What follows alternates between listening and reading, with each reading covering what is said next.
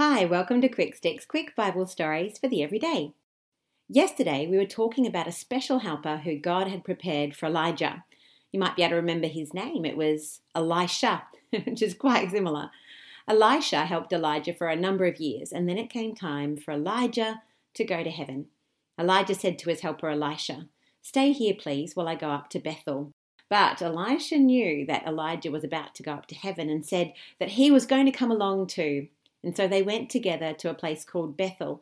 And when they got there, some prophets said to Elisha, Do you know that the Lord will take Elijah away today? And Elisha said to them, Yes, I know, but keep quiet. Elijah said to Elisha again, Stay here, please, because now I'm going to go to Jericho. But again, Elisha insisted on, on going along. When they reached the Jordan River, Elijah said to Elisha a third time, Stay here, because the Lord has told me to go over the river. But Elisha wouldn't stay behind. He stayed close to Elijah. And then Elijah struck the water with his robe, and the river split open, and they walked across on dry ground.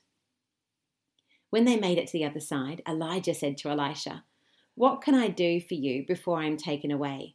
Elisha said, Please let me have a double amount of God's power on you so I can carry on your work. Elijah said, You've asked a hard thing, but if you see me when I'm taken away, you can have it. As they were talking, suddenly a chariot of fire appeared from the sky with horses of fire. Elijah was picked up with them and went away in a whirlwind to heaven.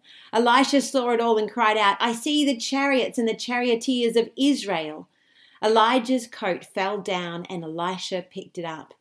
Then he returned to the Jordan River and struck the water just as Elijah had done.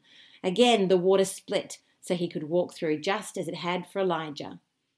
Elijah had a pretty cool way of going to heaven. It was good that Elisha had spent so much time learning from him, so he would be able to continue on this great work when Elijah had left. Over the next few days, we're going to hear some more about Elisha's adventures and how God helped him to be successful. And that's good news. Have a great day.